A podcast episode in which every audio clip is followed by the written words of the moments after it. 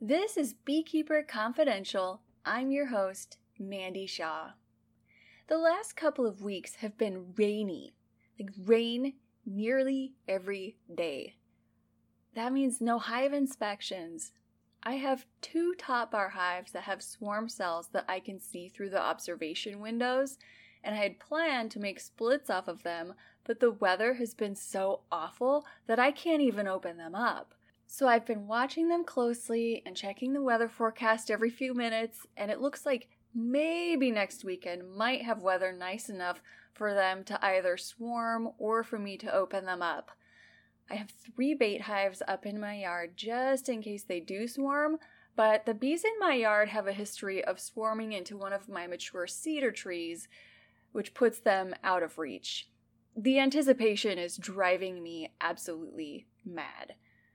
If you've been enjoying the show and the beekeepers that we meet here, consider becoming a patron. For as little as a dollar a month, you can help support the work that we do here. Our newest patron, Keisha Medford, joined us by visiting patreon.com forward slash Mandy Shaw. If you can't become a patron, that's okay too. By sharing on social media and leaving reviews, you can help people find us. Lee Knott from the Beekeeping at Five Apple Farm podcast recently left a review where she mentioned that while listening to our last episode, she'd be wondering about what our guest was saying, and a few seconds later, I would ask the same question. We truly are beekeeper minded people. For practical hive management tips, listen to her show, Beekeeping at Five Apple Farm. Today's guests are beekeepers from Campbell, Texas, who fell in love 14 years ago. He was living in an apartment community that she worked at, and he kept reporting problems with his apartment. Turns out he had a huge crush on her, and eventually he worked up the courage to ask her out on a date. Since then, they've grown a beautiful family, and together they own and operate Zane and James Apiary, they provide pollination services, sell high quality varietal honeys and skincare products, and even nucleus colonies. Meet the delightful duo Stephanie and Jake Pullen.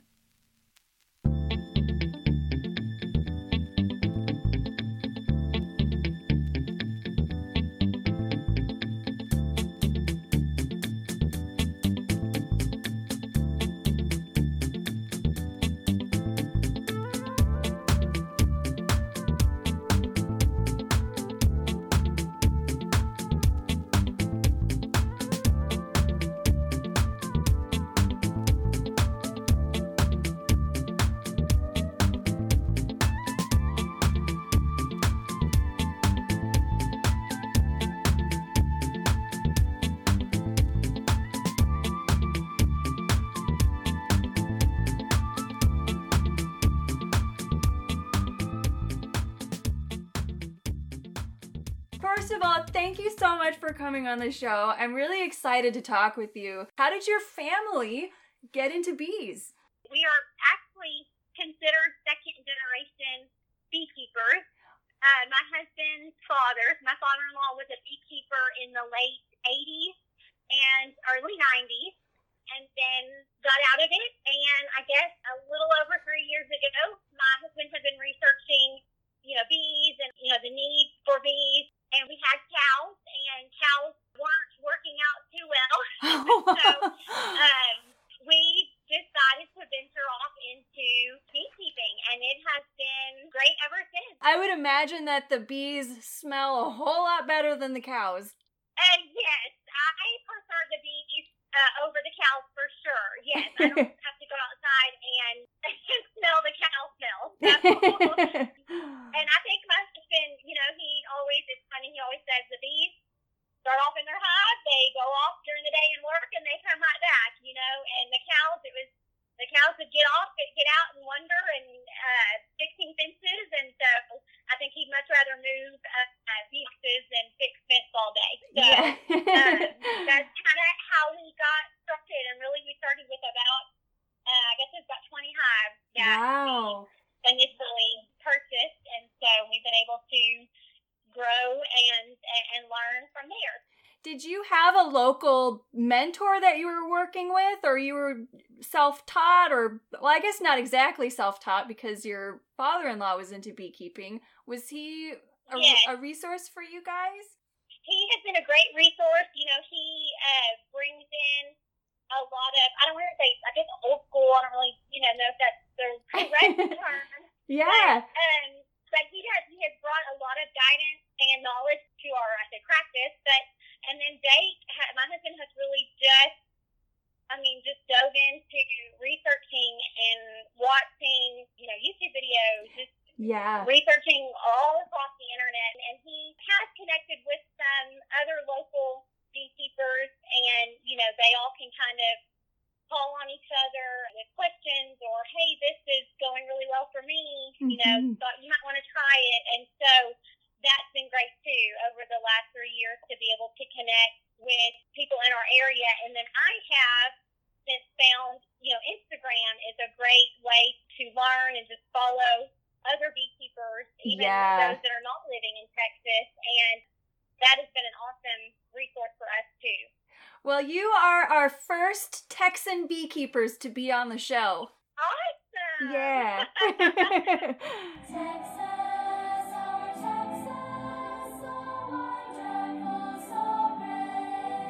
what is it like keeping bees in Texas?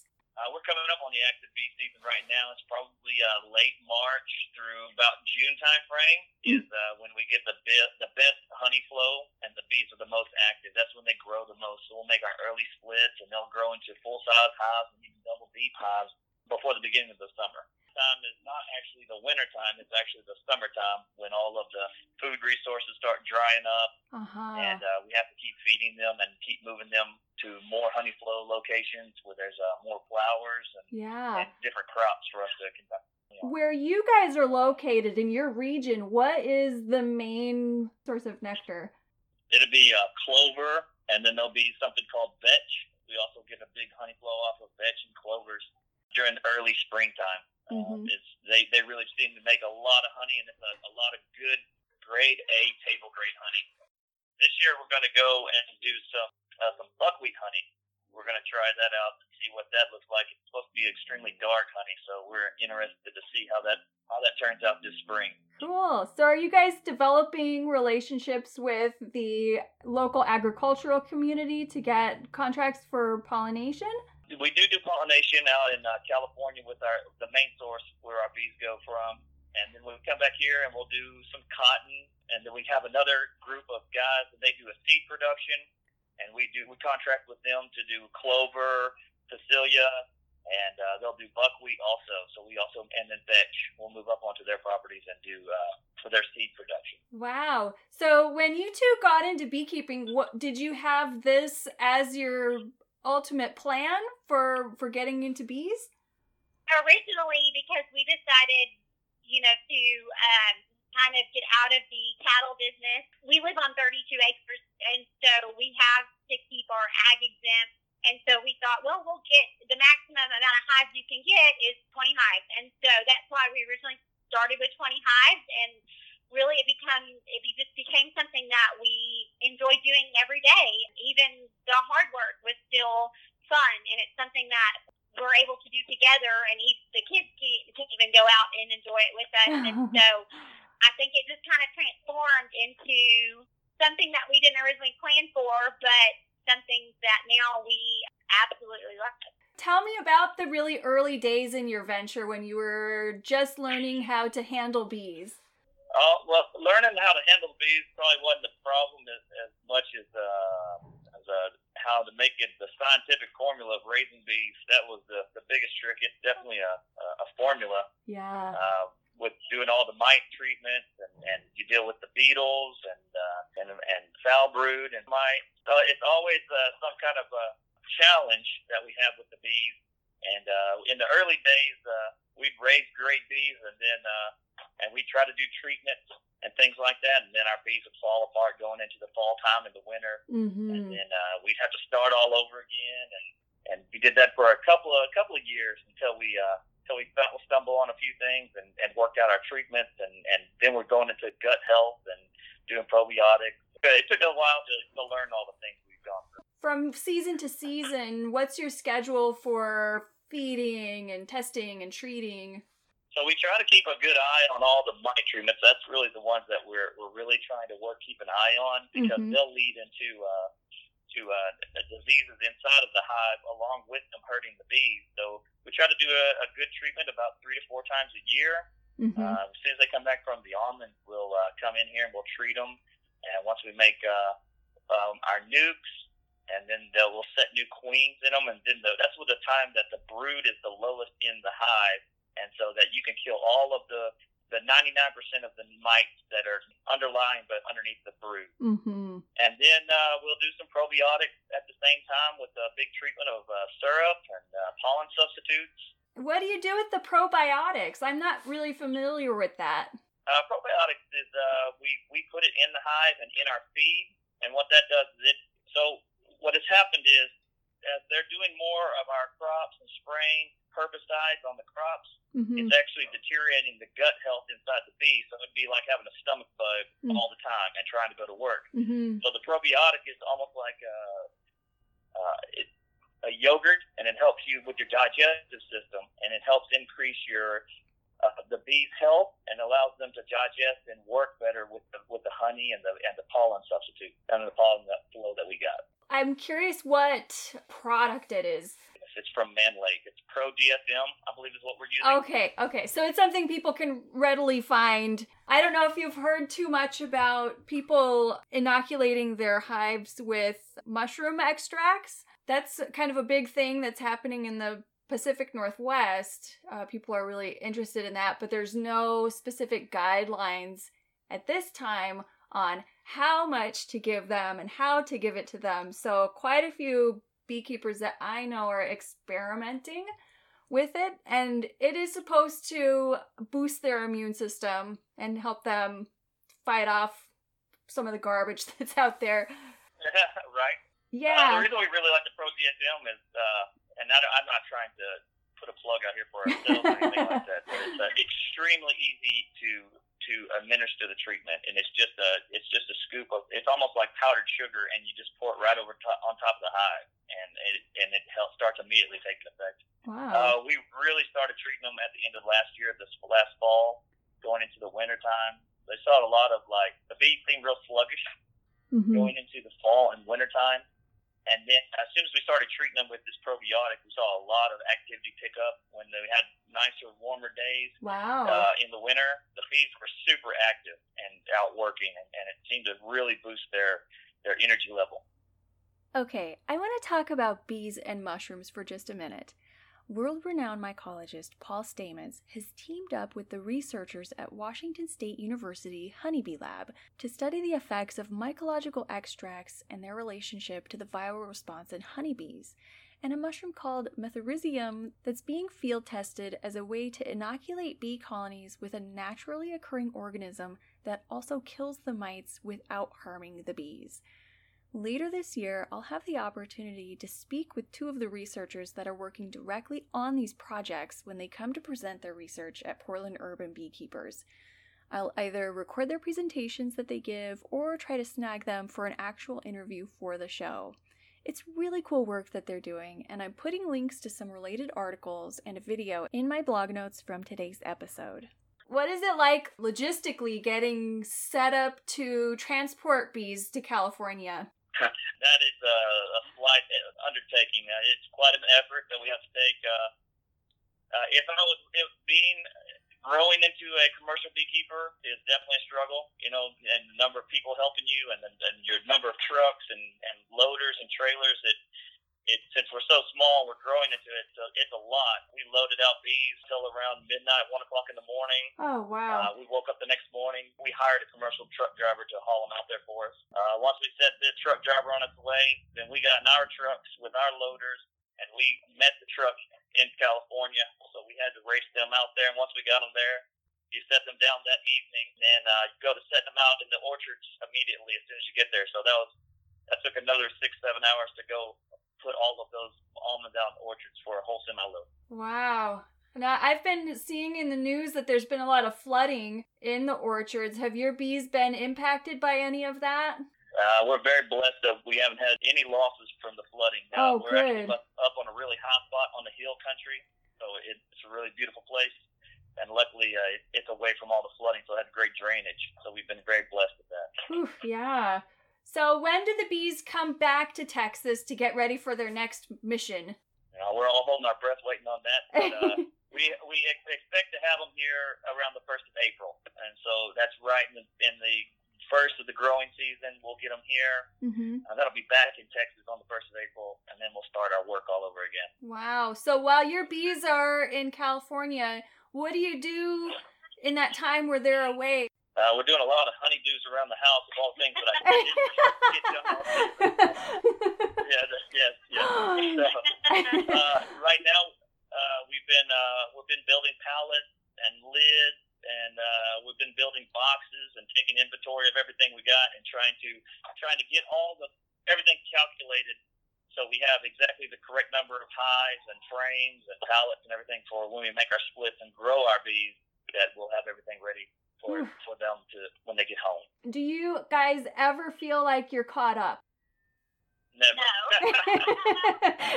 there's, there's always something to do. Yeah. I mean, I feel like I'm I'm always like in a race against time to get everything ready and I'm nowhere near the the level of operation that you guys are. it's crazy. You know, there's always something to do, and and and again, that's what makes it fun. I used to be a teacher, so I taught kindergarten for seven years, and a very high energy job. and this past year, with my or I have not even been a year out of teaching yet, so I guess May will be a year, and I have found that I'm just as busy, if not more busy, now that I'm not teaching. How does teaching a classroom full of kindergartners compare to opening a hive of really feisty bees? Oh my god. Uh, well, the, first time that I went out with Jake to, you know, check bees and start working them, I swore there was a bee inside my veil, and I was running up and down the row. And of course, he was like, "That's the last thing you're supposed to do." There, you know, really nervous. I don't know which one is scarier, either a box full of bees or a, you know, classroom full of kindergartners. I'll Um, take the I bees. haven't really figured that one out yet, but Yeah. you know, totally different, but still so much fun. And you know, as a teacher, I learn something new every day, and as a beekeeper, I learn something new every day. Wow, well, congratulations on coming up on your anniversary of being retired from teaching and being a full time bee wrangler. In addition to bee wrangling, Stephanie and Jake also offer a line of skincare products made from their beeswax. bees themselves make so much, and so we had a lot of wax. And I thought, you know what, the best way to use that wax, and then so of course researching different things that we could make, and course I like for it to be all natural because people are using this stuff on their skin, Mm-hmm. and so we started out with lip balm, and that was received really well by friends and family. And so then I thought, you know, right now it's so cold here in Texas, and uh, my hands get so dry, especially when we're outside working. Um, so I thought, you know, let's try to make some hand salve.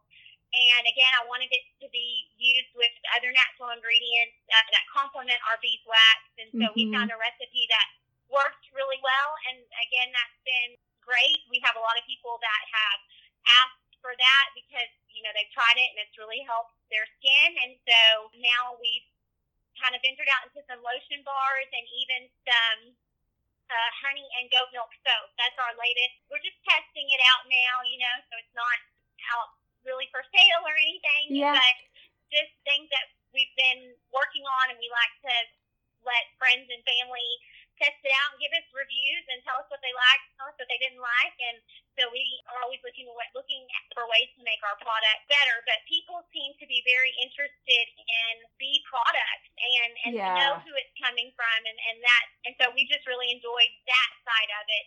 Is is a lot of fun, and we'll see what what comes next. we do some local vendor events mm-hmm. and, you know, I did go through and get our licensing where we can sell uh, our items in retail stores. And so we are in a handful of local stores. You know, just our products that have been approved are uh, for sale. So our, our lip balm and our hand salve and our honey, which, you know, people love the local honey and it's so great for your health and your allergies. So, if any of our listeners want to buy your products, do they just need to contact you through your website?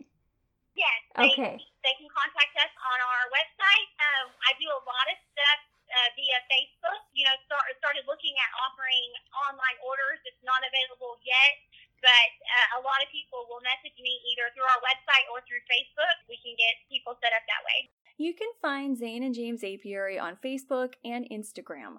I'll include links to their website and social media accounts in the notes from today's show. Would you be willing to share some of your biggest beekeeper blooper moments? We all have them. They're all embarrassing, but they're fun to laugh We, we about. all have them. Uh, I- I think the I think the worst loop- looper beekeeper moment was when I got stung. I, I wasn't wearing a helmet, and I went to go check a, a hive, of course, because I thought it was bee okay. And uh, the bees came out, and I covered my face, and I le- only left my nose exposed. And I got stung on the tip. The only place they could sting me on my face, and they stung me on the tip of my nose, and it swole up huge, probably about out of a quarter. It looked like, but it was it was out of control. I think I think his nose was double the size, and of course he still had to go to work.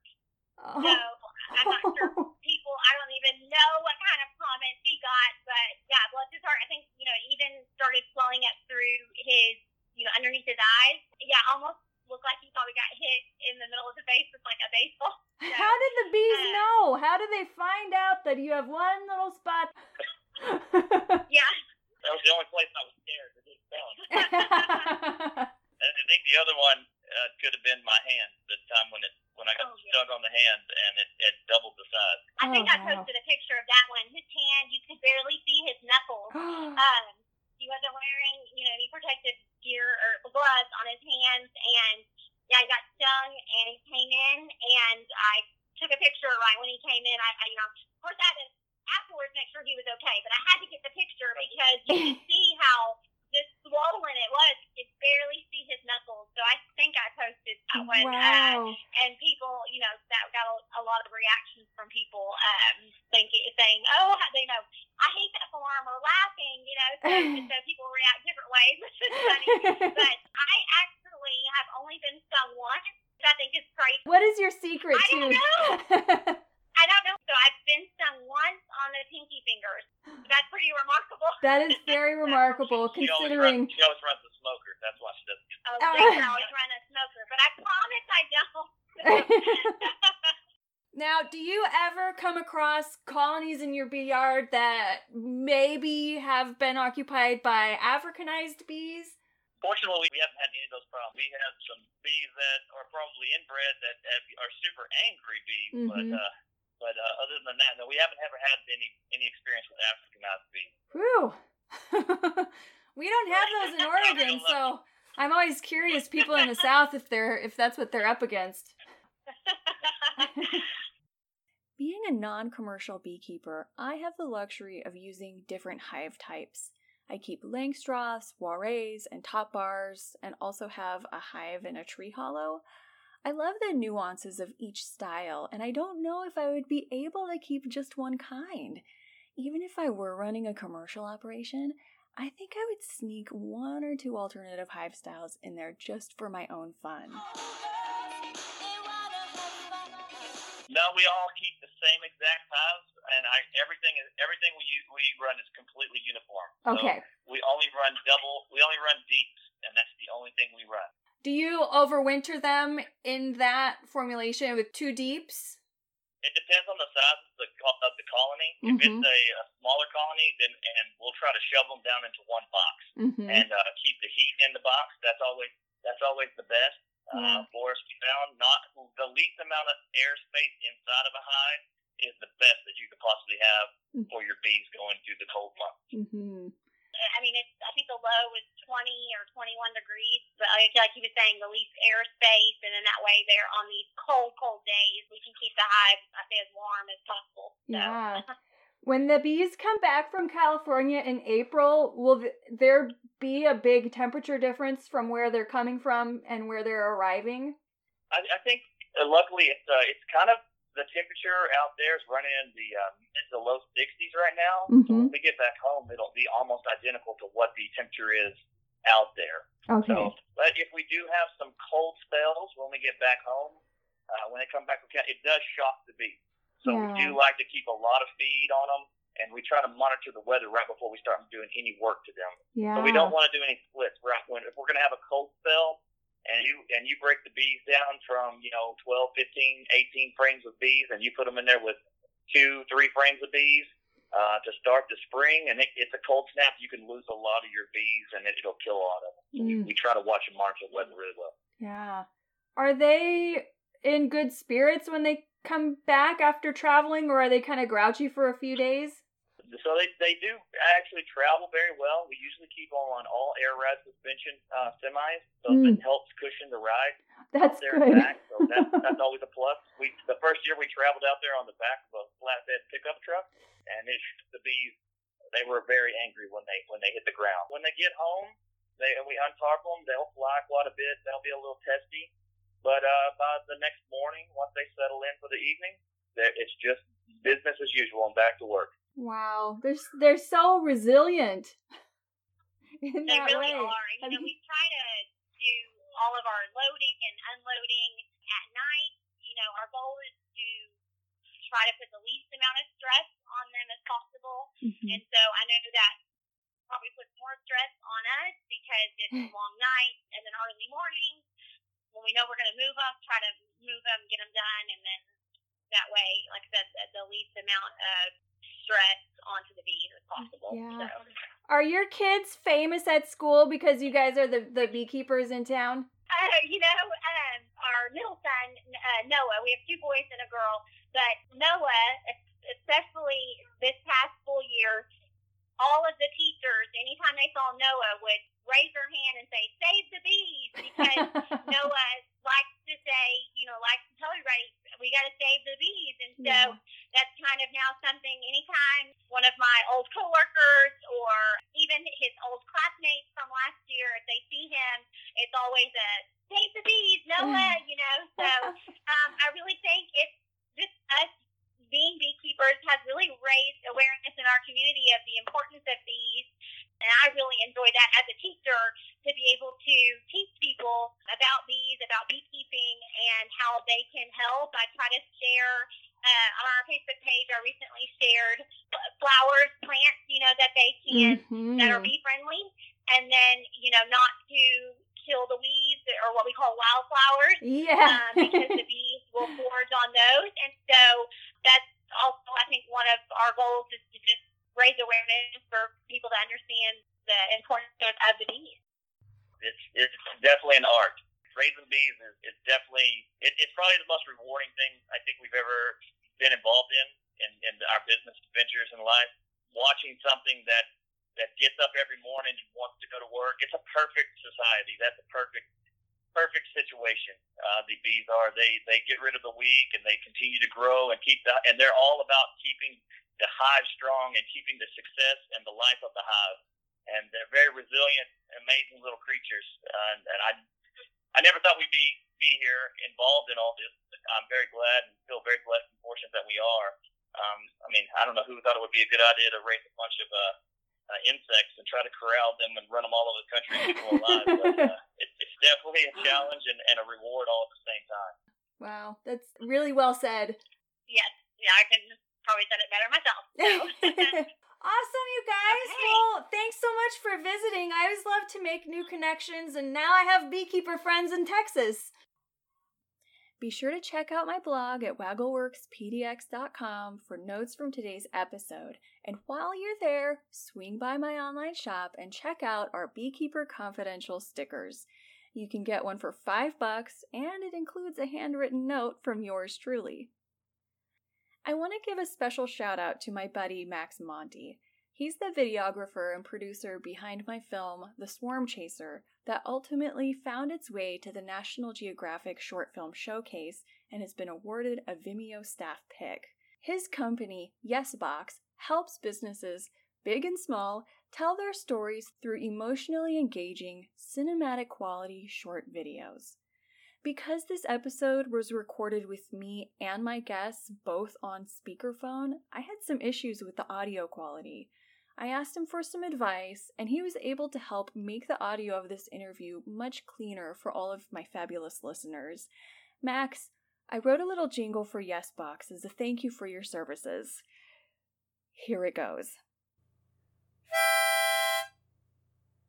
We had a wonderful story to tell, but the audio sounded like hell. So I called up my friend at Yesbox, and now it sounds so swell. I'm so glad I went with Yesbox.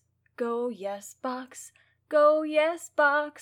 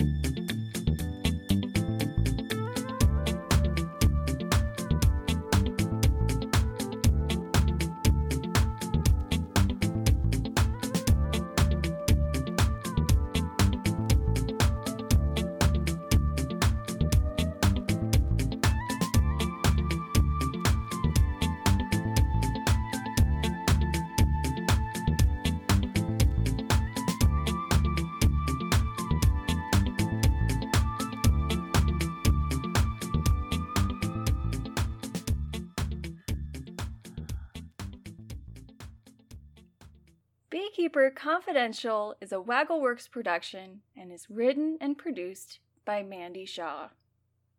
Cool.